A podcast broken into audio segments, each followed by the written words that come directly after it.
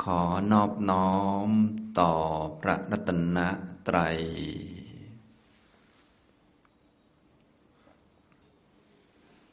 สวัสดีครับท่านผู้เข้าปฏิบัติธรรมทุกท่าน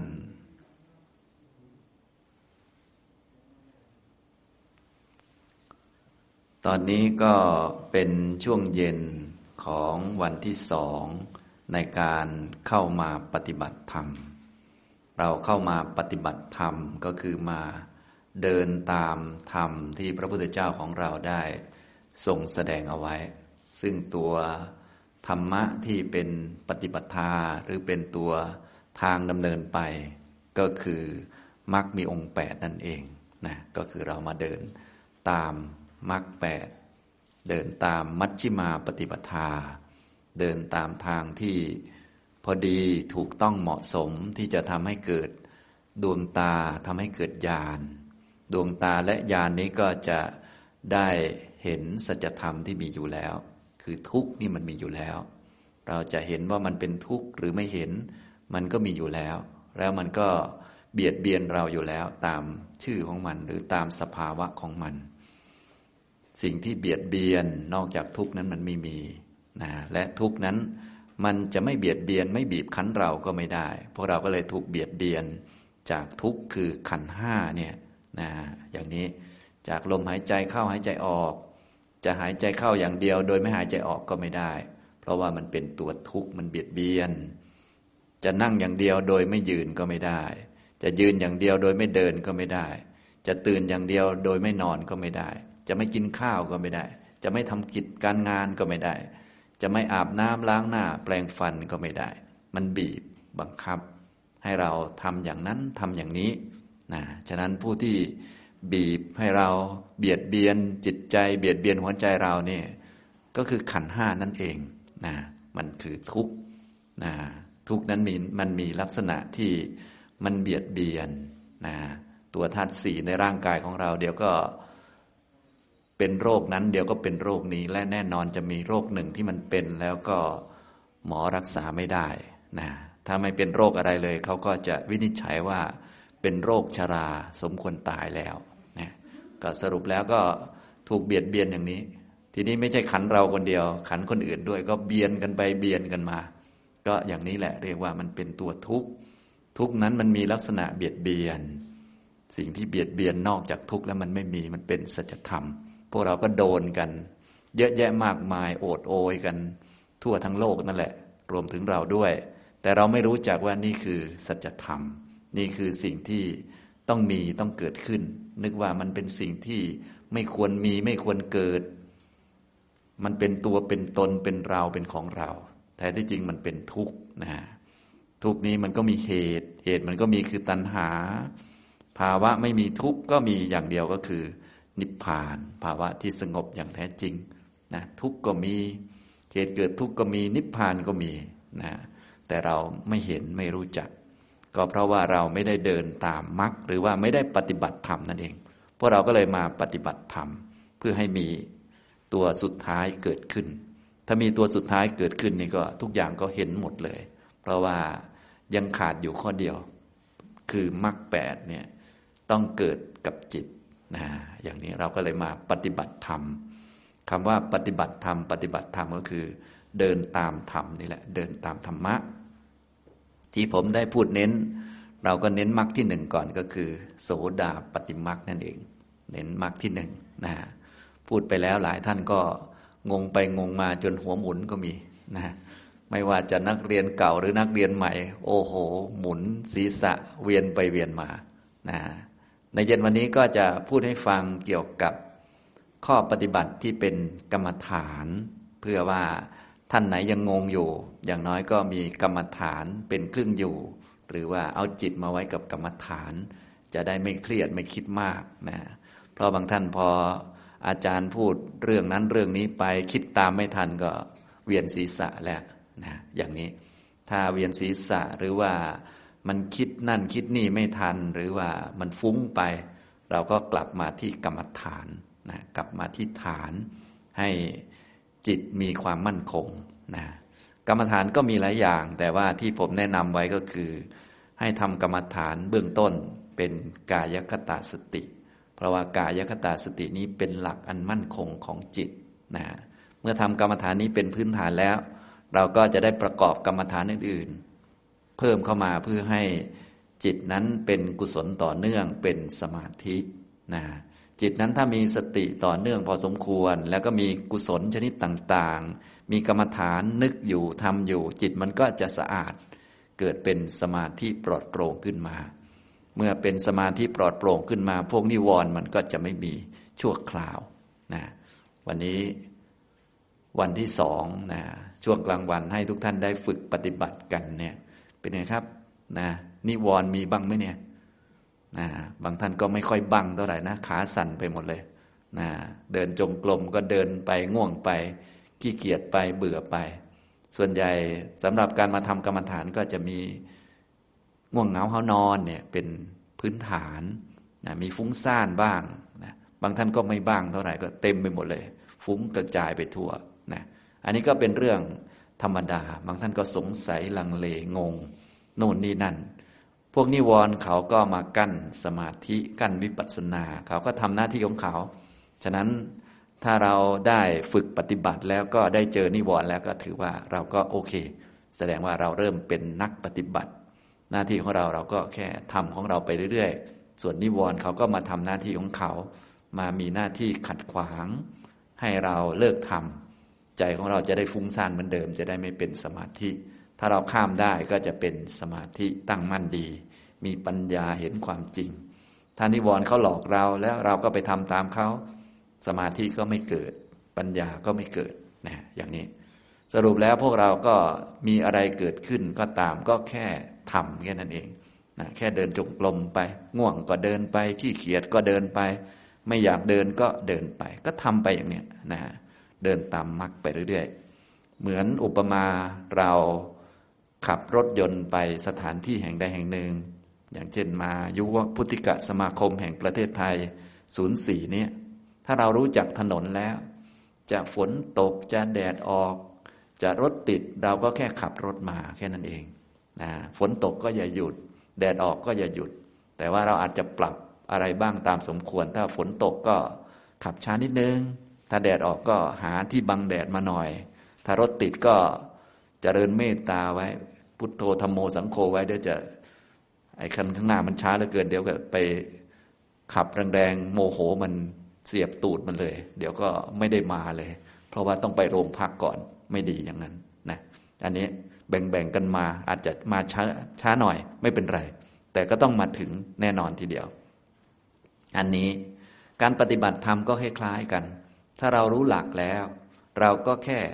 ทำเท่านั้นเอง ถ้าหลักอย่างสูงสุดก็คือมรรคแปดเนี่ยท่านได้รู้มรรคแปดแล้ว แล้วก็พื้นฐานคือสติสัมปชัญญะดีแล้ว ศีลก็ดีแล้วความรู้ต่างๆ มีแล้ว ก็แค่เดินตามมรรคเท่านั่นเอง จะสุขจะทุกข์จะสงบไม่สงบฟุ้งซ่าน หรืออะไรเกิดขึ้นในชีวิต ก็แค่เดินตามมรรคไว้ ตั้งความเห็นให้ตรงไว้ เท่านั้นเอง โดยเฉพาะฉากชีวิตของเราก็มาจากกรรมเก่าก็รับรับไปนะจะได้ไม่ต้องกังวลว่ากรรมอะไรจะให้ผล เพราะมันให้จัดจะเลย ไม่ต้องกังวลโดนไปเลยนะโดนด่าก็โดนซะให้จบจบไป จะได้ไม่ต้องงงว่าเมื่อไรเขาจะด่าเรา เมื่อไรจะเป็นนั่นเป็นนี่ เอ๊ะฉันจะเป็นอะไรหรือเปล่า ก็จะได้ไม่งง หรือว่าจะได้รู้กันไปเลยว่ามันเป็นอย่างนี้ อันนี้พวกฉากชีวิตทั้งหลายที่เรา กระทบเข้ามาทางผัสสะอันนี้คือกรรมเก่าประมวลมา อันนี้เราทำอะไรไม่ได้ก็ยอมรับไป จะมีสุขมาก ทุกมากอะไรอย่างไร จะเจอคนไม่ชอบ หรือว่ามีคนมาอุ้มชูอะไรก็ปฏิบัติก็แล้วกันนะนี่ส่วนหนึ่งแต่ทีนี้เรื่องกิเลสของเราก็อย่าไปยุ่งกับมัน เพราะว่ามันอยู่กับเรามานานมันก็ต้องมีขึ้นมาเรื่อยๆ เดี๋ยวรักบ้าง เดี๋ยวชังบ้าง อันนี้เราก็อย่าไปวุ่นวายกับกิเลส เราก็แค่เดินตามมรรคไปนะจะมีอะไรเกิดขึ้น ตามกรรมก็ยอมรับกิเลสของตน ก็ยอมรับ ถ้ากิเลสเยอะก็ทุกข์เยอะหน่อยนะเครียดเยอะหน่อย วิตกกังวลเยอะหน่อย ถ้าเป็นพวกกิเลสมากๆ ก็สงสัยมากหน่อยอะไรหน่อยก็ว่าไป ก็รับรับไป เราก็เดินตามมรรคไป อย่างนี้เรียกว่าปฏิบัติธรรมคือถ้าเรารู้เรื่องแล้ว รู้หลักแล้ว ก็แค่ปฏิบัติเท่านั้นเองนะอย่าไปยุ่งกับ จริยาของคนอื่น อย่าไปยุ่งกับคนอื่นว่าเขาไม่ปฏิบัติเขาเป็นอย่างนั้นเขาเป็นอย่างนี้ ใครจะปฏิบัติไม่ปฏิบัติ ใครที่เกียจหรือขยันไม่ทราบแหละ แต่เราแค่ปฏิบัติไป เท่านี้เองเนี่ยอย่างนี้ทำตรงนี้ อันนี้กรณีเรารู้จักทางเดินแล้วคือมรรคบีองแปดพื้นฐานก็ดีแล้วคือมีสติสัมปชัญญะ ศีลก็ดี ความรู้ต่างๆ ก็เพียงพอเราก็เดินไปเรื่อยๆ ฟังธรรมะ เพิ่มเติมความรู้ เสริมศรัทธา เสริมกำลังใจก็ว่ากันไป อย่างนี้ทำตรงนี้ ในเย็นวันนี้จะมาพูดให้ฟังเกี่ยวกับเรื่อง การฝึกหัดทางจิตนะเพราะพวกเราบางท่านนี้ จิตก็ยังไม่ค่อยพร้อมเท่าไหร่ เมื่อกี้พูดถึงสำหรับคนจิตพร้อมแล้วก็เจริญมากอย่างเดียว ทีนี้ถ้าจิตยังไม่ค่อยพร้อม มันก็ต้องมีการฝึกจิตด้วยกรรมฐานต่างๆนะสำหรับที่ผมแนะนำก็เบื้องต้น ก็ให้ทำกายคตาสติก่อน เนื่องจากว่ากายคตาสติเป็นหลักอันมั่นคงของจิต ถ้าทำต่อเนื่องเป็นคนไม่ประมาท ไม่ปล่อยใจเลื่อนลอย ไม่คิดมากทำอยู่ในเรื่องกายคตาสติต่อเนื่อง มันก็จะเกิดเป็นสมาธิขึ้น สมาธิก็คือมันไม่คิดหลายเรื่องนั่นแหละ ที่จิตเราไม่เป็นสมาธิก็เพราะมันคิดมากเท่านั้นเอง ถ้าอยากเป็นสมาธิก็อยากคิดมากเท่านั้นแหละง่าย ๆ แต่มันยากตรงว่า ไม่อยากคิดมากแต่มันคิดนี่แหละนะไม่อยากรับรู้แต่มันรับรู้เนี่ยเห็นมันก็ไปคิดตามสิ่งที่เห็น ได้ยินได้ยินเสียง มันก็คิดไปตามสิ่งที่ได้ยิน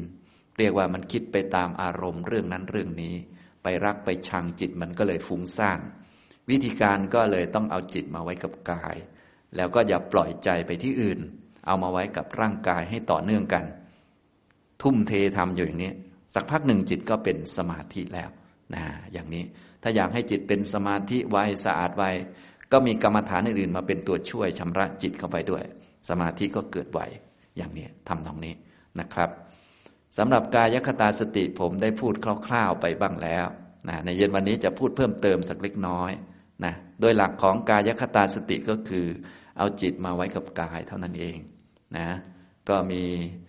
ถ้าว่าโดยหมวดที่พระพุทธเจ้าแสดงไว้ก็มี 18 หมวดด้วยกัน นะก็หมวดที่หนึ่งก็คือหมวดลมหายใจ อันนี้เอาจิตไปไว้กับลมหายใจ เพื่อไม่ให้มันคิดมากฉะนั้นหลักของกายคตาสตินี้มุ่งเน้น ให้จิตมันไม่คิดมาก ไม่คิดนอกเรื่อง ไม่คิดเรื่องอื่น เพราะถ้าคิดเรื่องอื่น คิดนอกเรื่อง จิตมันจะฟุ้งซ่านหลักมีเท่านี้นะฉะนั้นถ้ามันคิดไปก็อย่าไปว่ามัน เราก็แค่กลับมาอยู่กับลมนะลมหายใจเข้าก็รู้หายใจออกก็รู้อย่างนี้ทำไป ท่านไหนชอบนะ ดูแล้วมันได้สติดี ต้องเน้นที่มีสตินะ อย่าเน้นสมาธินะให้เน้นการมีสติอยู่กับลมให้ต่อเนื่อง ถ้าท่านไหนทำแล้วทำนานๆสติอ่อนก็แสดงว่ามันไม่ค่อยเหมาะกับเรา หรือว่าเราสติยังไม่ค่อยดีก็ต้องไปฝึกมาจากอื่น ๆ หรือว่าเสริมกรรมฐานอื่น ๆ ประกอบเข้ามานะก็หลักๆก็คือ ต้องมีสติมีความรู้ตัวอยู่เสมอนั่นเอง รู้ว่ากายนั่งอยู่ รู้ว่าใจเป็นยังไง มันคิดอะไรอยู่อย่างนี้นะแล้วก็ให้มันมาอยู่กับลม นี้หมวดที่หนึ่งคือหมวดลมหายใจนะอย่างนี้ท่านใดชอบเป็นพิเศษก็ยกกรรมฐานนี้ออกไปทำเลย เป็นพิเศษก็ได้ เรียกว่าอาณาปานสติ อันนี้จะเป็นพิเศษหน่อย ถ้าไม่พิเศษเนี่ยก็จะเรียกว่ากายคตาสติคือ มีวัตถุประสงค์แค่เอาจิตมาจับไว้ที่ลม เพื่อไม่ให้มันคิดมาก แค่นี้เองพอมันคิดมากมันจะฟุ้งซ่าน ถ้ามันไม่คิดมาก อยู่กับลมนานๆ มันก็จะเลิกฟุ้งเป็นสมาธิแค่นี้เองนะมุมมองของกายคตาสตินี้จะไม่ยากก็คือไม่ให้คิดมากนั่นเองนะอย่างนี้นะทำนองนี้ แต่ว่าเราไม่ได้ว่าจิตมันไปคิดมากนะ แค่เราเปลี่ยนที่ให้มันอยู่ มันจะได้ไม่คิดเยอะอย่างนี้ทำตรงนี้ อันนี้คือหมวดที่หนึ่งลมหายใจ หมวดที่สองคืออิริยาบถใหญ่ของร่างกาย ทั้งกายเลยดูทั้งกาย กายเดิน กายยืน กายนั่ง กายนอน หรือกายตั้งอยู่โดยอาการอย่างใด ๆ เราก็รู้กายทั้งกายโดยอาการอย่างนั้นอย่างนั้นไปเลย อย่างตอนนี้ทุกท่านนั่งอยู่ ก็รู้ว่า เออกายมันนั่งอยู่เนี่ยมันยืนก็รู้ว่ากายมันยืน เดินก็รู้ว่ากายมันเดินนะหมวดนี้จะง่ายหน่อย ถ้าเป็นผมสอนคนเริ่มต้นใหม่ๆ จะนิยมให้ทำหมวดนี้ เพราะมันง่ายดี มันเด็กน้อยก็ทำได้ ก็เดินก็รู้ว่าเดินเฉยๆนี่แหละนะ ถ้าไม่รู้ก็ไปจับจุดใดจุดหนึ่งก่อน ตั้งไว้ก่อน เช่นจับที่เท้า แล้วก็กำหนดเอาตึกตึกตึกตึกไปเลย แล้วมีตัวช่วยอื่นมากำมือมาแบมือมาอะไรรูปแข้งรูปขาช่วยเข้าไป เดี๋ยวสักหน่อยก็ไม่คิดมากแล้วนะอย่างนี้ อันนี้คือหมวดที่สองเรียกว่า หมวดอิริยาบถใหญ่นะหมวดที่สามก็คือหมวดสัมปชัญญะ หรือหมวดอิริยาบถปลีกย่อย อันนี้เวลาที่เรา คิดจะไปทำอะไรต่างๆ ก็อย่าทำตามความอยาก อย่าทำตามความคิด ให้ประกอบสัมปชัญญะเข้าไปนะหมวดอิริยาบถย่อยเนี่ยก็จะเป็นบางส่วนของร่างกายไม่เหมือนอิริยาบถใหญ่ อิริยาบถใหญ่นี่ก็ทั้งกายเลย ถ้าอิริยาบถย่อยก็คล้ายๆเป็นตัวช่วย เช่นรูปมือบ้างกำมือเข้าบ้าง แบมือออกกระดิกนิ้วหรือคลึงนิ้วมือ ที่ให้ทำอย่างนี้วัตถุประสงค์หลักก็แค่ ไม่ให้มันคิดมาก ให้มันคิดได้เหมือนเดิมนั่นแหละ แต่ไม่ให้มันคิดมาก เพราะมันมาอยู่ตรงนี้แทนนะมารูปมือเนี่ยมันก็คิดเหมือนเดิมแหละ แต่มันคิดมากไม่ค่อยได้ เพราะว่ามันความรู้มันมาอยู่ที่มือด้วย คนอื่นพูดเราก็คิดตามเขาเหมือนเดิม แต่ว่าพอมารูปรูปมือด้วยเนี่ย มันคิดตามคนอื่นไม่ได้เยอะ เพราะว่ามันอยู่ที่มือด้วยนะพออยู่นิ่งๆนานๆเข้านานๆเข้า ก็จะเริ่มรู้สึกว่าเอ้ยมาอยู่กับตัวเองมันสบายกว่าไงสบายกว่าไปคิดกับชาวบ้านอีก พราะคิดเรื่องชาวบ้านบางที เขาพูดเรื่องคนอื่นให้ฟังไร้สาระไปวันๆเราก็ขี้เกียจฟัง พอขี้เกียจฟังก็รูปมือดีกว่าเคาะนิ้วดีกว่า สบายกว่าตั้งเยอะ อยู่แล้วสบายปลอดโปร่งด้วยเนี่ยทุกท่านจึงควรฝึกให้เห็นอนิสงส์ข้อนี้ก็คือ ถ้าสติอยู่กับตัวเองอยู่กับกายต่อเนื่องพอสมควรเนี่ย จิตมันจะโปร่งทันทีเลย โปร่งสบายขึ้นมานะมันจะได้เห็นอนิสงส์ พอเห็นอานิสงส์มันจะเกิดฉันทะหรือว่าเกิดความพอใจที่จะทำที่สำคัญคือจะได้รู้จักสมาธิกับเขาบ้างนะอุตส่าห์มาปฏิบัติกับเขาบางท่านก็ ดิฉันก็ปฏิบัติมานาน ไม่เคยได้อะไรปิติ โยกโครงใจสบายนี่ไม่เคยเลยค่ะง่วงตลอด อันนี้ก็เกินไปนิดหนึ่งเนาะอุตส่าห์มาปฏิบัติโดยเฉพาะคอร์สเก้าวันเนี่ย ถ้าเราตั้งใจน่าจะวันที่สองสามสี่ก็ คงจะรู้จักแล้วแหละ จิตที่มีสมาธิตั้งมั่นเบิกบาน ถ้าเป็นท่านที่ปฏิบัติมานานเนี่ยแค่ตั้งใจอยู่กับตัวแป๊บเดียวก็ จิตก็เบิกบานแล้ว หรือบางคนแค่นึกถึงพุทธคุณธรรมคุณ หรือนึกกรรมฐานจิตก็สบายแล้ว หรือท่านที่มีสติต่อเนื่องเสมอ มีสติตั้งแต่ตื่นจนหลับเนี่ย จิตก็เบิกบานอยู่ประจำอยู่แล้ว สบายอยู่แล้วเนี่ยอย่างนี้เราควรจะฝึกให้มีสติ ตั้งแต่ตื่นจนหลับ คำว่าตั้งแต่ตื่นจนหลับนี่ไม่ใช่มีสติต่อกันตลอดหรอก มันก็หลงบ้างปกติ คิดบ้างปกติ แต่ว่ามันไม่เลยเถิดออกไปมากนั่นเองนะเรียกว่าอย่างดึงกลับมาได้ กลับมาที่กายได้ กลับเหมือนคนออกไปทำงานออกไปเที่ยว ก็กลับบ้านเป็น ไม่ใช่จะนอนอยู่แล้วก็ยังคิดเรื่องชาวบ้านอยู่เลย อย่างนี้ไม่ไหว คนอื่นเขาพูด อาจจะไปตามเขาบ้างแต่กลับมาเป็น บางคนคนอื่นพูดเสร็จเรียบร้อยเรากลับมาไม่เป็นอย่างนี้เรียกว่า เราไม่มีกรรมฐาน ฉะนั้นทุกท่านจะต้องมีกรรมฐานเป็นเครื่องอยู่เสมอ ก็คือว่าจะต้องทำจนสามารถที่หากจิตของเราไปตามคนอื่นแล้วฟุ้งแล้วสามารถที่จะเอากลับมาได้นะสามารถที่จะตั้งสติขึ้นมาได้นั่นเอง แน่นอนมันมีหลงบ้าง มันเป็นโทษของความเป็นบุตุชน บางทีอาจจะไปตามเขาบ้าง เรื่องบางเรื่องน่าสนใจอาจจะโมโหเขาบ้าง หรือบางทีก็ ทะเลาะกับเขาเรียบร้อย แต่ว่าต้องรู้วิธีว่าทำยังไงจะตั้งสติขึ้นมาใหม่ได้นะโดยอาศัยทางจิตเลยไม่ต้องไปหาทำบุญวัดโน้นวัดนี้รดน้ำมนต์อะไรต่อมีอะไร บางคนเนี่ยพอทุกข์ขึ้นมาจิตตกขึ้นมาเนี่ยรดน้ำมนต์อย่างเดียวไหว้พระเก้าวัดค่อยขึ้นมาได้ อันนี้มันนานไปนิดหนึ่งเราจะต้องฝึก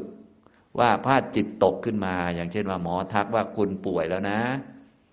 หมอสงสัยว่าคุณจะเป็นอันนั้นนะ อันนี้นะ เป็นไงครับ จิตตกเลยอย่างนี้ต้องรู้วิธีในการตั้งสติขึ้นมาพอเข้าใจไหมจิตมันตกได้มันเรื่องธรรมดาเนี่ยเป็นโทษของความไม่เห็นอริยสัจเห็นไหมเนี่ย ดีไม่ดีก็ไปทำทุจริตได้ แต่ว่าทำยังไงมันจะตั้งสติขึ้นมาได้ เพราะบางคนเนี่ยพอเป็นนักปฏิบัติเป็นคนดีนะพอจิตตกมามันก็โอ้โห บางทีก็โทษตัวเอง ฉันอุตส่าห์ปฏิบัติมาตั้งนานทำไมอย่างนั้นยังไม่หนักกว่าเดิมอีก ตั้งสติไม่ขึ้น เพราะไปตามความคิด หลักง่าย ๆ ก็คือถ้าจิตเป็นอกุศลอย่าไปคิด หลักง่าย ๆ นะ แต่ทำยากคำว่าหลักง่าย ๆ คือมันมันหลักมันง่าย แต่มันทำยากนะเพราะพวกเราเวลาจิตอกุศลนี่ชอบคิดไงฉะนั้นพอจิตอกุศลปุ๊บต้องทักเลยว่านี่จิตอกุศลจบพอพอเลย อย่างนี้นะ รู้ตัวเมื่อไหร่ให้หยุดเมื่อนั้น แล้วก็ลูบมือซะข้อนิ้วซะกำมือเข้าแบมือออกเดินจงกรมซะเอาจิตมาไว้ที่เท้าซะอย่างเนี้ยซึ่งถ้าคนทำบ่อยเนี่ย จิตมันก็จะคุ้นอยู่กับกายอยู่แล้ว นะมันก็จะปล่อยเรื่องได้ไวปล่อยเรื่องได้ไวหมายความว่ามันไม่ยึดติดนั่นแหละนะอย่างนี้ก็ให้ทุกท่านฝึกบ่อย ๆ เรียกว่าให้มีกรรมฐานเป็นเครื่องอยู่ อันนี้กรรมฐานที่ผมสอนก็จะสอนอันนี้ กายคตาสติ ให้ทุกท่านเลือกได้ตามอัธยาศัย หรือว่าเอาทั้งกายก็ได้ส่วนไหนก็ได้ สลับกันก็ได้ ตอนนั่งเอาลมก็ได้ ตอนเดินเอากายทั้งกายผสม อิริยาบถปลีกย่อยเข้ามาก็ได้นะวันนี้ทำอันหนึ่งอีกวันหนึ่งทำอีกอันหนึ่งก็ได้ แต่อยู่ในกายเนี่ยใช้ได้หมด เพราะเราเน้นการมีสติ มีความรู้ตัว เอาจิตกลับมาที่ตัว วัตถุประสงค์คือไม่ให้มันคิดมากพอมันไม่คิดมากมันก็ไม่ฟุ้งนะพอเข้าใจไหมแค่นี้คิดได้เหมือนเดิม แต่อย่าคิดเยอะ คิดเป็นเรื่องๆไปทำงานได้ปกติ แต่คิดเป็นเรื่องๆไม่คิดเยอะคำว่าไม่คิดเยอะไม่ฟุ้งก็คือ เห็นอะไรดูอะไร ได้ยินอะไรไม่ใช่ไปคิดตามเขาหมดนะก็พอเขาว่าอะไรเราก็พิจารณาดูว่าเรื่องนี้ไม่จำเป็นไปนะพอมีอะไรผุดขึ้นมาในใจก็ตรวจสอบดูโอ้เรื่องนี้มันเป็นอกุศลไม่ดีก็ไม่ต้องคิดอย่างนี้ฝึกให้ได้แบบนี้นะหรือหลงไปแล้วคิดไปแล้ว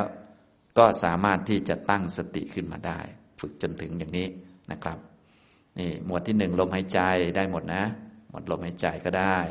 หมดอิเดียบทใหญ่ อิเดียบทปลีกย่อยนะครับ ฝึกให้ชำนาญคล่องแคล่ว หมวดที่สี่ก็คือ หมวดปฏิกูลมนสิการ ใส่ใจร่างกายเนี่ยประกอบด้วยของไม่สวยไม่งาม มีประการต่างนะถ้าจำไม่ได้ก็ไปดูในหนังสือ เขาจะให้ท่องมีอาการ 31 อย่าง มีส่วนที่เป็นลักษณะแข็งแข็งเป็นดินเนี่ยสิกับน้ำอีก 12 นะอย่างนี้เราก็ไปท่องไว้ จะได้ไม่คิดมากนะเพราะแค่31นี้มันก็เหนื่อยแล้วนะผมขนเล็บฟันหนังเนื้อเอ็นกระดูก เยื่อในกระดูกไตหัวใจตับพังผืดม้ามปอดไส้ใหญ่ไส้น้อย อาหารใหม่อาหารเก่าดีเสเลดหนองเลือดเหงื่อมันข้นน้ำตาเปลวมัน น้ำลายน้ำมูก น้ำมันไขข้อน้ำมูดแค่นี้เองก็ท่องวนไปวนมา ใครจะพูดอะไรเราก็ผมคนเล็บฟันหนังวนไปมา เราก็จะฟังคนอื่นไม่รู้เรื่องแล้ว เรื่องไม่เป็นประโยชน์ก็ไม่ต้องฟัง ท่องผมคนเล็บฟันหนังในใจ เอาอันนี้มาแทนมัน นี่เข้าใจไหมนะไม่ต้องไปฟังชาวบ้านที่มันไม่เป็นประโยชน์ แต่ถ้าเราไม่มีกรรมฐานหรือกรรมฐานเราไม่เก่งนะ มันจะไปตามเขานะ ผมคนเล็บฟันหนัง ท่องได้สองสาคำมันไปตามเขาหมดแล้วเราต้องฝึกใหม่ ฝึกให้ชำนาญสำหรับท่านที่ไม่ชำนาญบางทีต้องใช้หลายอัน ใช้หลายอันก็ แนะนำให้ใช้เกี่ยวกับกายที่เป็นอิเดียบทก่อน แล้วอิเดียบทปลีกย่อยใส่เข้ามา แล้วท่องประกอบประกบเข้ามา ใช้กี่อันก็ได้ เพื่อให้มันไม่คิดมาก ให้จิตมันอยู่กับตัว อยู่กับกายนั่นเองนะอย่างนี้ฝึกบ่อยๆเนี่ยรูปมือก็ใช้ได้แล้วเนี่ยเรากุมหน้าท้องไว้ บีบบีบมือ ใครพูดอะไรเราก็มาอยู่ที่มือไว้ แค่นี้มันก็ไม่ฟังชาวบ้านแล้ว มันอยู่กับมืออย่างนี้ ถ้ามันไม่อยู่เราก็ท่องผมก็เล็บฟันหนังไปในใจเราเนี่ย บีบมือไปด้วยท่องไปด้วย มันก็ไม่มีเวลาคิดตามชาวบ้าน นี่คือหลักของมันนะคือไม่คิดมาก มันจะได้ไม่ฟุ้งซ่าน เพราะถ้าฟุ้งซ่านขึ้นมามันก็จิตมันก็จะวุ่นวายเป็นทุกข์เดี๋ยวก็รักคนนั้น เดี๋ยวก็เกลียดคนนี้ จิตก็เป็นอกุศลไปอีกลำบากมากเลยนะฉะนั้นทุกท่านอย่าลืมฝึกนะ กรรมฐานเป็นงานทางจิตนะฝึก จิตแล้ว ถ้าจิตได้รับการฝึกเนี่ยจะนำความสบายปลอดโปร่งมาให้ และเร็วด้วยไม่ต้องเสียเงินเสียทองแค่นึกเท่านั้นเอง นึกผมก็เล็บฟันหนังมันก็สบายแล้วนะโดนด่าปุ๊บเราก็ผมก็เล็บฟันหนังเนื้อเอ็นกระดูกเราก็ไม่คิดตามคำด่าแล้วเนี่ยเราก็สบาย แต่ถ้าเราไม่อยู่กับกายปุ๊บไม่ท่องพวกนี้ปุ๊บเป็นไงพอเขาด่าว่าแกเป็นสุนัขเราก็เป็นสุนัขตามเขาเลย ลืมเช็คตัวเองว่าตกลงเราเป็นสุนัขหรือเปล่าวะลืมนะ เขาด่าว่าแกเป็นควาย เอ้า เราก็ไปเป็นควายกับเขาเลย ทั้งๆทที่ตัวเองก็ไม่ได้มีเขาสองเขาสักหน่อยนะอย่างนี้เป็นต้น นี่ก็คือเอาคำด่าของเขามาเป็นจริง ๆ จัง ๆ มันก็เป็นทุกข์เนี่ยส่วนใหญ่พวกเราเนี่ยก็จะหลงสิ่งเหล่านี้ใช่ไหมฉะนั้นก็อย่าลืมฝึกบ่อยๆนะหลงบ้างอะไรบ้างนี่เป็นเรื่องธรรมดาไม่ต้องกังวล ให้ฝึกกรรมฐาน กายคตาสติ หมวดที่สี่ก็คือหมวดปฏิกูลมนสิการ หมวดที่ห้าก็คือทาตุมนสิการ ใส่ใจร่างกายของเรานี้ว่าเป็นธาตุสี่นะฮะที่ผมแนะนำบ่อยๆ ผมก็จะแนะนำให้มาอยู่กับกายก่อนเป็นฐานใหญ่ก่อน อันนี้ที่แนะนำบ่อยนะ จริง ๆ ท่านจะใช้อันไหนก็ได้ มันถูกหมดนะฮะแต่ที่แนะนำก็คือมันมันง่ายดีนะกายเดินกายยืนกายนั่งกายนอน พอ อยู่กับกายได้เรียบร้อยแล้วเก่งแล้วก็หัดชำแหละกายออกมาเป็นธาตุสี่ดินน้ำไฟลม ส่วนไหนเป็นดินก็นึกเอา หรือพิจารณาแบบปฏิกูลมนสิการก็ได้ ไม่สวยงามยังไง อย่างนี้เป็นต้น พออยู่กับกายได้แล้วก็ชำแหละกายดูนะชำแหละดูเนี่ยเราจะได้เลิกสัญญาว่าเป็นคนเป็นหญิงเป็นชายออกไป อุปมาเหมือนกับแต่เดิมมันมีโคตัวหนึ่งวัวตัวหนึ่ง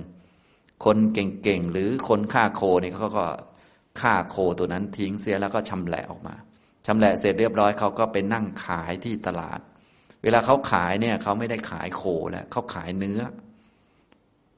คนเนี่ยเขาไม่ได้มาดูโค เขามาซื้อเนื้อแล้วเนี่ยสัญญาว่าเป็นคนเป็นหญิงเป็นชายมันก็จะหายไป กลายเป็นธาตุแล้ว กลายเป็นธาตุสีนะฮะ แต่เดิมเป็นเราเดิน ต่อมาก็เป็นกายเดิน ต่อมาก็เป็นธาตุสี่เดิน ต่อมาก็เป็นรูปเดิน ต่อมาก็เป็นทุกขสัตว์เราต้องการอันสุดท้ายเนี่ยต้องการทุกขสัตว์การเดินเนี่ยเป็นเครื่องหมายของทุกขสัตว์ถ้าไม่มีขันห้าจะไม่มีการเดิน ที่ใดมีการเดินที่นั่นไม่ใช่นิพพาน มันคือทุกขสัตว์เข้าใจไหมเนี่ยเดินยืนนั่งนอนนี่เป็นเครื่องหมายของทุกข์เข้าใจไหมมันเป็นเครื่องหมาย เครื่องหมายว่าที่นี่คือทุกนะ ไม่ใช่ที่ที่ควรไป ไม่ใช่ที่ที่ควรทำให้แจ้งนะ ที่ที่ควรทำให้แจ้งคือนิพพาน ฉะนั้นถ้ายังมีนั่งอยู่อย่างนี้ จะหาความสงบอย่างแท้จริงได้ไหมไม่ใช่นะแค่เราบอกว่ามันนั่งสงบเนี่ยไม่มีวันหรอกนั่งเดี๋ยวสักหน่อยก็ตายแล้วสักหน่อยก็หิวข้าวแล้ว เกือบสงบอุ้ยฉันเข้าสมาธิเกือบสงบแล้วเกือบบรรลุ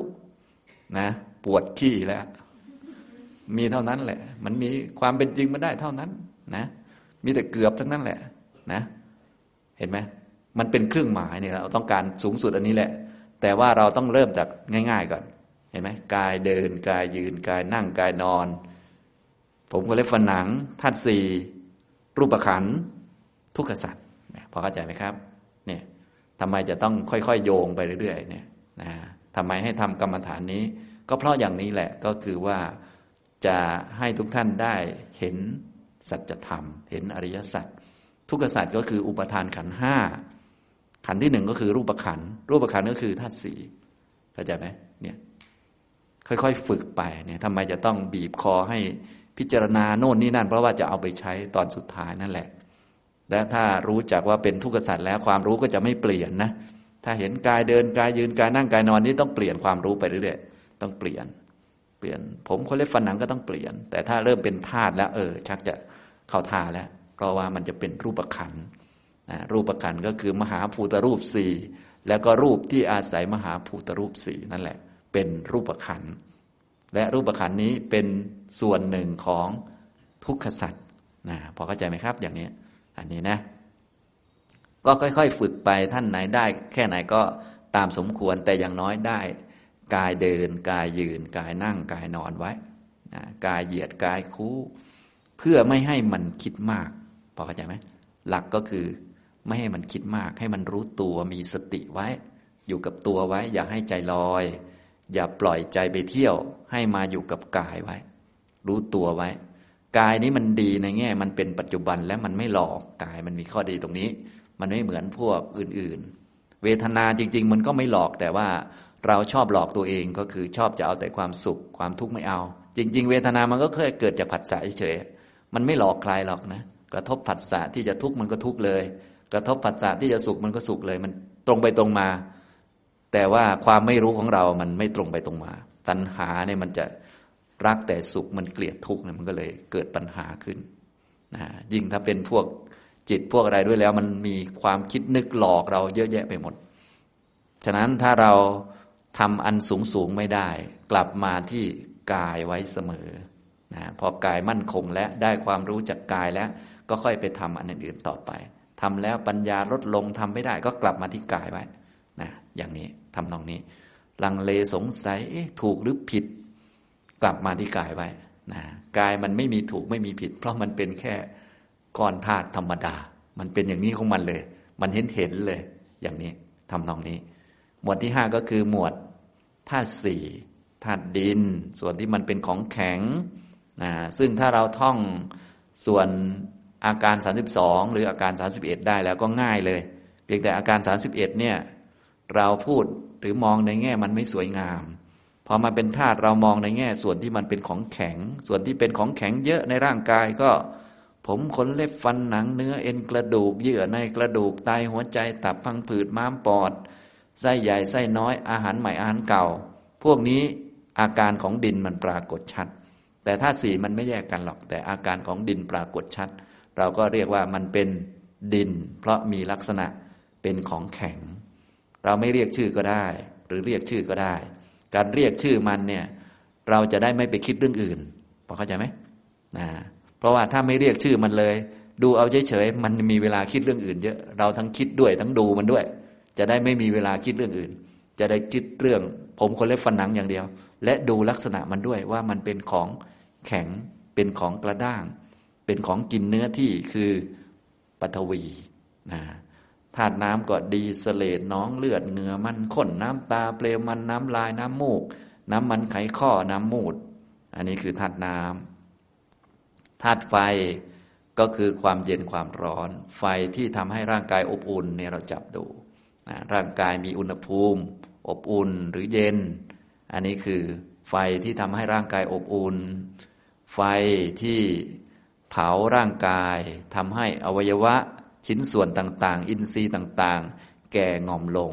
เส้นผมเนี่ยแต่เดิมมันดำต่อมาก็มาขาว ครึ่งศีรษะต่อมาก็ขาวโพลนเลย อันนี้ก็อนุภาพของไฟนะ ไฟมันเผาอวัยวะส่วนต่างๆ ตาเนี่ยเคยมองเห็นชัด มันก็มองไม่ค่อยเห็น ร่างกายของเราเนี่ยเคยแข็งแรง ต่อมาก็เรียวแรงชักจะหมดหมดไปนะน้ำต่างๆ ตามไขข้อตามอะไรต่างๆเนี่ยแต่ก่อนมีเยอะตอนเป็นหนุ่มสาว พออยู่นานๆไฟมันค่อยๆ เผาไปเรื่อย น้ำมันก็ชักจะหมด ลุกก็ลำบากนะรู้สึกเจ็บหลังปวดเอวได้ง่ายอย่างนี้นะ ก็อันนี้ก็เป็นอนุภาพของไฟ ถ้าไม่มีไฟก็ไม่มีตัวไหนมาทำหน้าที่นี้ ไฟทำหน้าที่อันนี้นะแต่เดิมเคยมีน้ำมีนวลก็เหี่ยวเฉาแห้งไป แห้งเหือดไป นี่ก็ไฟไฟที่สองไฟที่สามก็ไฟที่ทำให้ร่างกายของเราเร่าร้อนเหงื่อแตกออกมานะถ้านึกไม่ออกก็นึกถึงเขาปิ้งเนื้อหรือปิ้งอะไรก็ได้นะ เขาปิ้งเรียบร้อยแล้ว ไฟมันแรง น้ำมันก็ค่อยๆหยดออกมาพวกเราก็โดนปิ้งอยู่ทุกวันเนี่ยจนเหงื่อแตกพลักไปหมดนะอย่างนี้นี่คือไฟที่ทำให้ร่างกายเราร้อนเจ็บป่วยเป็นไข้ ตอนออกกำลังกายอะไรต่างๆ เนี่ยมันก็ทำให้น้ำมันออกมานะแล้วก็ไฟสำหรับย่อยอาหาร ที่เรากลืนกินลงไป ก็จะย่อยอาหารเป็นวิตามิน เป็นโปรตีน เป็นส่วนต่างๆ ที่ไปเลี้ยง ร่างกายนะทำให้ร่างกายอยู่ได้ก็อาศัยไฟ ท่านไหนท่านไหนไฟไม่ค่อยดีก็จะท้องอืดท้องเฟ้อไปอะไรไป อาหารย่อยไม่ได้บ้างอะไรบ้าง พวกเราก็เลยอย่าไปกินเยอะช่วยไฟเขานิดหนึ่งนะอย่าไปกินของเย็นๆ เวลาทานอาหารใหม่ ๆ ก็ต้องกินน้ำปกติหรือน้ำร้อนน้ำอุ่น ช่วยเขานิดหนึ่งหรือเดินจงกรมมาก ๆ เพื่อให้ธาตุไฟย่อยอาหารได้ดีทำงานดี จะได้ย่อยหมด แล้วก็โรคก็จะได้ไม่เยอะ เพราะโรคมันมากับอาหาร ยิ่งอาหารย่อยไม่หมดบูดด้วยอะไรด้วยมันก็โรคมันก็เยอะอย่างเนี้ยคนยุคนี้ก็ส่วนใหญ่ก็จะเป็นโรคเยอะเนื่องจากรับประทานเยอะเกินไป เพราะโดยพื้นฐานแล้วรับรับประทานแค่หนึ่งมื้อหรือสองมื้อก็พอ แต่ยุคปัจจุบันเขานิยมฮิตกันเป็นสามมื้อนะมันก็ย่อยไม่ค่อยทัน ย่อยไม่ค่อยหมด แล้วก็ยุคหลังๆ มานี่ก็ ท่าทางส่วนใหญ่ก็จะนั่งซะเยอะ เดินไม่ค่อยจะมีนะถ้าต้องการให้ย่อยดีมันต้องเดินเยอะๆหรือทำงานที่มันใช้แรงงานมาก ๆ มันจะได้ย่อยอาหาร แต่ว่ายุคหลังๆเนาะส่วนใหญ่ก็จะเป็นท่ามันไม่ค่อยเหมาะสำหรับย่อยอาหาร คนก็เป็นโรคเยอะขึ้นเยอะขึ้นนะส่วนใหญ่ทุกวันนี้ก็โรคจากจิตบ้างจากอาหารบ้างเยอะแยะไปหมดอย่างเงี้ยนะครับ อันนี้ก็เป็นธาตุ ดิน น้ำ ไฟและลม ลมก็เป็นภาวะที่บีบอัด เคลื่อนไหวอยู่ในร่างกาย ลมพัดขึ้นข้างบน ลมพัดลงเบื้องล่าง ลมในท้อง ลมในลำไส้ ลมที่เคลื่อนไหวไปตามส่วนต่างๆ ของร่างกายทำให้เรากำมือแบมือเหยียดคู้ได้ เดินยืนนั่งนอนได้ เปลี่ยนอิริยาบถต่างๆได้นะทำให้กายนี่สามารถที่จะอยู่ในท่าใดท่าหนึ่งได้ ก็มีลมยึดกันไว้ เหมือนเราเป็นตุ๊กตาหรือว่าเป็นหุ่นตัวหนึ่ง ก็มีลมดันไว้ทำให้เรานั่งอยู่ท่านั้นได้ท่านี้ได้ ยืนท่านั้นท่านี้ได้ แล้วก็ลมหายใจเข้าหายใจออก พวกนี้คือธาตุลมนั่นเองเนี่ยพิจารณาธาตุสี่นะครับ นี่ก็ห้าหมวดแล้ว ถ้าทำอย่างนี้นะ เราก็จะไม่คิดเรื่องข้างนอกมาก ไม่คิดตามรูป เสียง กลิ่นรสสัมผัส เรื่องชาวบ้าน ข่าวการเมืองหรือเรื่องที่ไม่เป็นประโยชน์ รื่องที่เป็นประโยชน์เราก็คิดปกตินั่นแหละทำงานก็คิดปกติ แต่เรื่องไม่เป็นประโยชน์ก็ไม่ต้องคิด เอามาคิดเรื่องกายแทน มาอยู่กับกายซะขี้เกียจคิดก็ลูบมือเอา ถ้าชอบคิดก็ผมคนเล็บฟันนางเอาธาตุสีเอาพิจารณาเอาเนี่ยอย่างนี้ทำนองนี้นะครับ อันนี้ก็คือเรื่องของกายคตาสตินะผ่านไปห้าหมวดแล้วนะทีนี้อีกเก้าหมวดเป็นหมวดปัจฉาเก้าท่านก็ให้พิจารณากายเนี่ย ทียบกับศพที่เขาทิ้งในป่าช้า เพราะสมัยเก่าโบราณนั้น ศพหาง่าย ไปทำกรรมฐานสะดวกก็คือไปดูเอา ดู แล้วก็ยกร่างกายของเรานี้เข้าไปเปรียบเทียบกับศพที่เขาทิ้งไว้ในป่าช้านั้น ว่ามันเหมือนกันนะพวกทำแบบนี้ก็ต้องมีสติดีๆหน่อย มีสติดีนิดนึงแล้วก็ไปทำจะได้ไม่กลัวผีซะก่อน บางคนนี่ไปดูศพแทนที่จะได้สติ ก็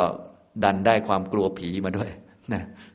กลับมาบ้านต้องรีบล้างหน้ากลัวผีจะตามมาอะไรก็ไม่รู้ อันนี้ก็หนักกว่าเดิมอีกนะฉะนั้นต้องตั้งสติให้ดี แล้วก็พิจารณา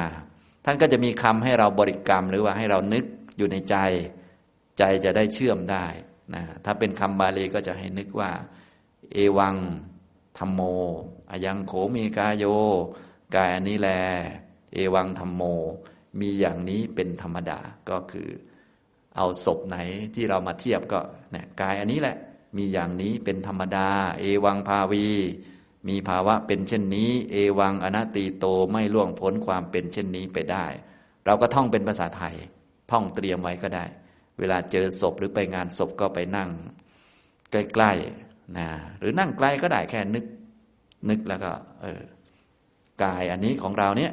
ก็มีอย่างนี้เป็นธรรมดาก็มีอย่างศพที่นอนแอ่งแมงอยู่นั่นแหละ มีภาวะต้องเป็นเช่นนี้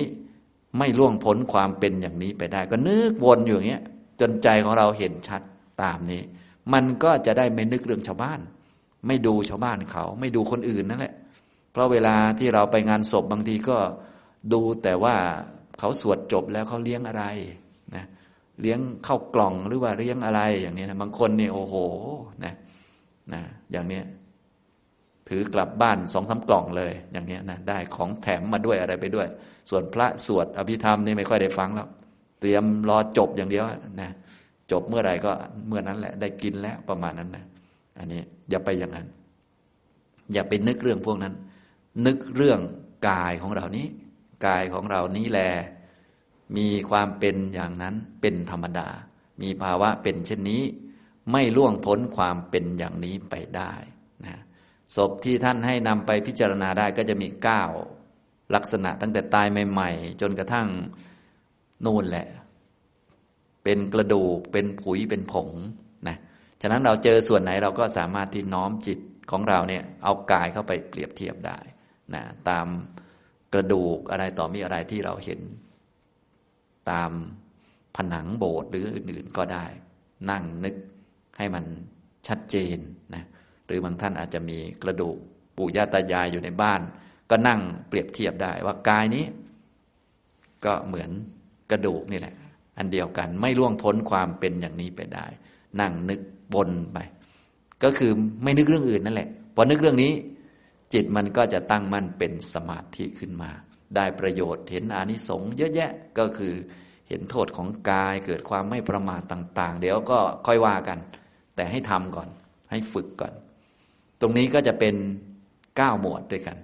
เรียกว่าปาชาเก้าก็คือเอากายของเรานี้ไปเปรียบเทียบกับศพคนตายนั่นเอง จริง ๆ จะเทียบกับศพสัตว์ตายก็ได้ แต่มันไม่ทราบซึ้งนัก เพราะว่า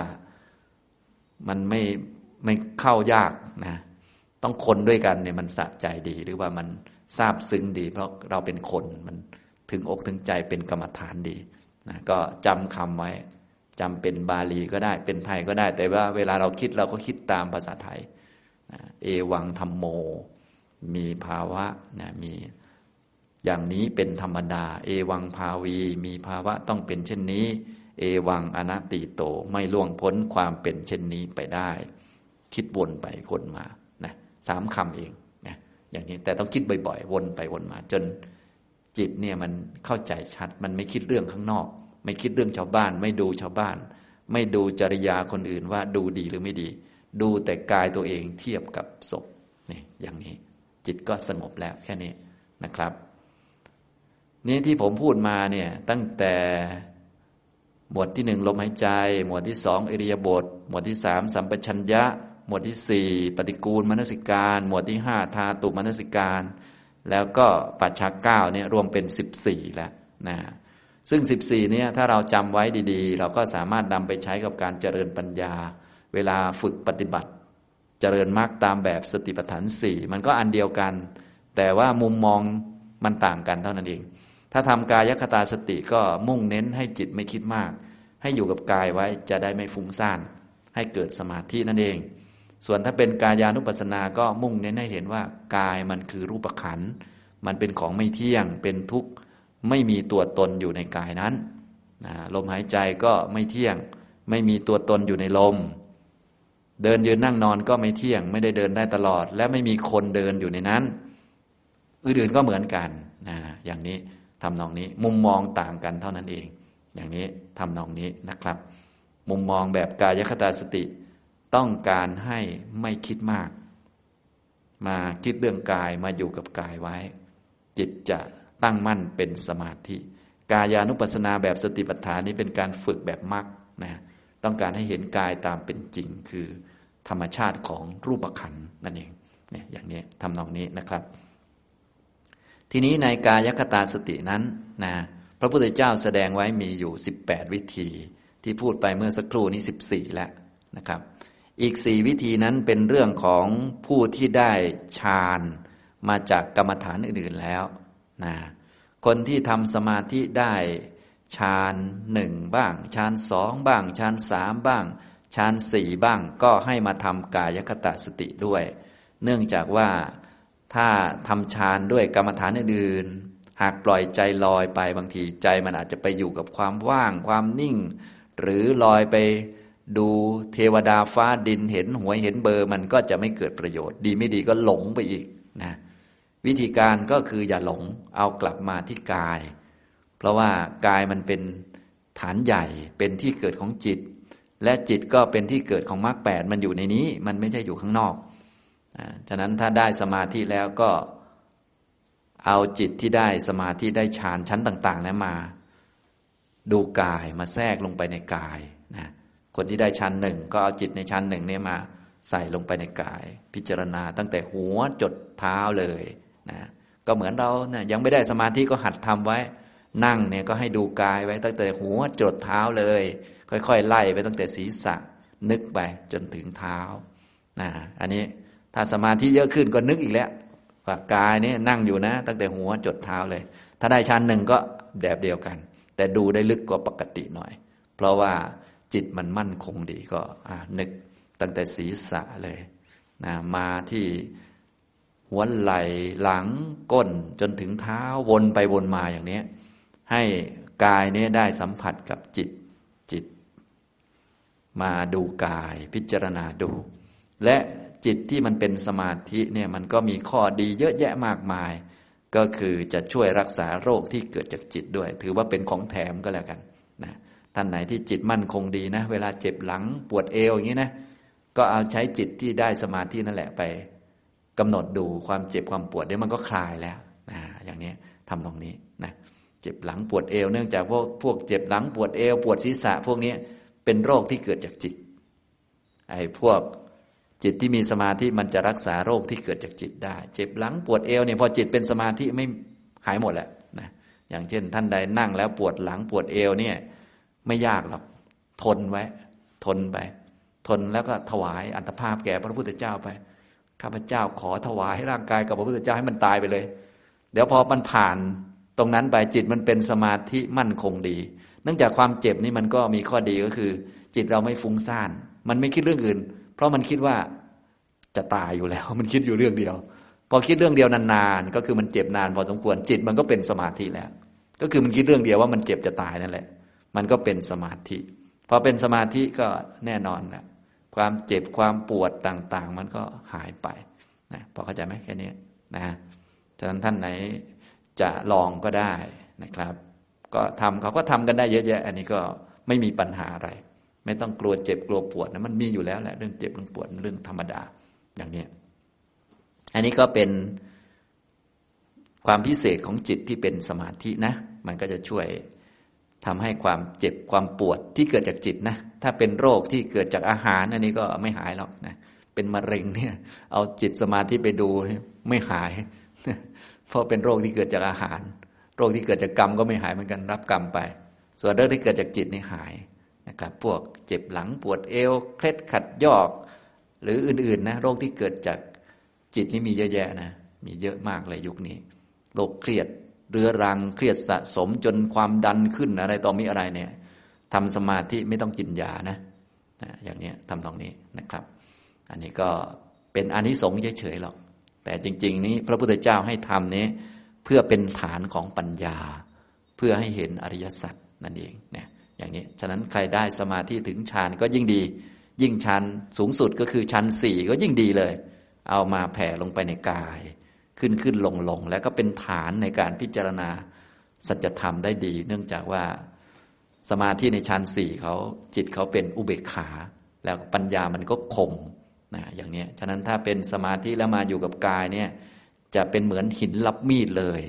นะดีมากนะฉะนั้นเวลาท่านได้สมาธิบ้างระดับใดระดับหนึ่งนะอย่าปล่อยไปนอกกายให้เอามาอยู่กับกาย ถึงแม้ไม่ได้ฌานก็สงบบ้างก็เอาเลย จากศีรษะจดก้นเลยขึ้นขึ้นลงลงไว้ ให้มันอยู่ในนี้ไว้วนไว้ ให้มันมั่นคง พอมั่นคงอยู่กับกายแล้วก็หัดพิจารณากาย แจกเป็นธาตุสี่เอาเส้นผมไปไว้ทางหนึ่งเอาขนไปไว้ทางหนึ่งอะดูที่มันมีตัวตนในผมขนเล็บฟันหนังไหมอ่าบางคนสติมั่นคงดี สมาธิดีก็มองเห็นถึงขนาดว่า เออ มีกระดูกต่อกันอยู่ด้วยนะ กระดูกแต่ละท่อนแต่ละท่อนนี่ มันมีตัวตนอยู่สิงอยู่ในนั้นไหม ก็พิจารณาดู นี่ก็เป็นเรื่องของสมาธิแล้วฝึกปัญญาเนี่ยทางพุทธเราเนี่ยให้ทำสมาธิเป็นฐานของการฝึกปัญญาชำระจิตให้สะอาด หรือฝึกปัญญาแล้วต้องการที่จะ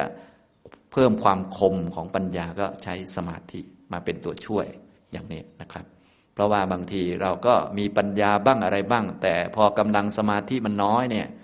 มันก็ฟันไม่ขาดมันเข้าใจอยู่ แต่ว่ามัน เหมือนไม่ขาดมันคาราคาสัง อันนี้ก็ต้องไปทำสมาธิเพิ่มเข้ามา เพื่อให้มีกำลังในการพิจารณาหรือมองดูจะได้เห็นชัดนั่นเองนะครับ อันนี้สำหรับท่านที่ได้ชั้นหนึ่งก็ทำแบบเดียวกัน ชั้นสองแบบเดียวกัน ชั้นสามชั้นสี่ทำแบบเดียวกัน ก็เลยเป็นกายคตาสติมีจำนวนวิธีการอยู่สิบแปดวิธีด้วยกันนะทุกท่านก็ไปหัดทำ ครับ หัดฝึกบ่อยๆ จนถึงได้ฌานก็ทำแบบเดิม ยังไม่ได้ก็ทำแบบนี้แหละ ก็อยู่กับกายไว้ ดูกายไว้ ตั้งแต่เริ่มทำก็ทำได้ก็คือนะดูตั้งแต่ศีรษะจดเท้ามา ขึ้นขึ้นลงลงให้มันวนอยู่ในนี้ทำไมทำแบบนี้ มันจะได้ไม่คิดมาก แค่นี้แหละ หลักมันมีเท่านี้เองนะ ไม่ให้มันคิดเรื่องอื่น ถ้าคิดเรื่องอื่น คิดมากมันจะฟุ้งซ่าน กายคตาสติคือ ให้มาดูกายจะได้ไม่คิดมาก จะได้ไม่ฟุ้งซ่านพอไม่ฟุ้งซ่านจิตมันสะอาด จิตก็เป็นกุศลเบิกบานขึ้นมา ความเครียดวิตกกังวลความทุกข์ก็หายไป เพราะที่พวกเราเป็นทุกข์มันทุกข์จากความคิด มันคิดเป็นอกุศลนะอย่างนี้ให้เรารู้จักอย่างนี้นะจะได้เห็นอานิสงส์จะได้ฝึกหัดเพิ่มเติมขึ้นไปนะครับ อันนี้คือกรรมฐานพื้นฐานนะที่ ผมแนะนำในคอร์สที่ผมสอนนะก็จะแนะนำกรรมฐานนี้เป็นหลัก ถ้านำปฏิบัติส่วนใหญ่ก็จะให้ทำหมวดอิริยาบถก่อน แล้วอันอื่นก็เติมเข้ามา แต่ว่าที่ผมพูดมาเนี่ยใช้ได้ทุกอัน หรือบางท่านไม่ชอบกรรมฐานนี้ก็สามารถทำกรรมฐานอื่นๆได้ หลักการก็คือให้ได้สติสัมปชัญญะไม่ลืมตัว ไม่คิดมาก จิตตั้งมั่นเป็นสมาธิถือว่าโอเคหมด เพียงแต่กรรมฐานนี้เป็นกรรมฐานเรียกว่าง่าย ๆ และเป็นกรรมฐานที่พระพุทธเจ้ายกย่องว่าเป็นหลักอันมั่นคงของจิตทำง่ายด้วย และมีเยอะด้วย เลือกอันไหนก็ได้นะหรือสลับไปสลับมาก็ได้ มันเยอะดีนั่นเอง อันนี้ก็คือกรรมฐานพื้นฐานนะครับ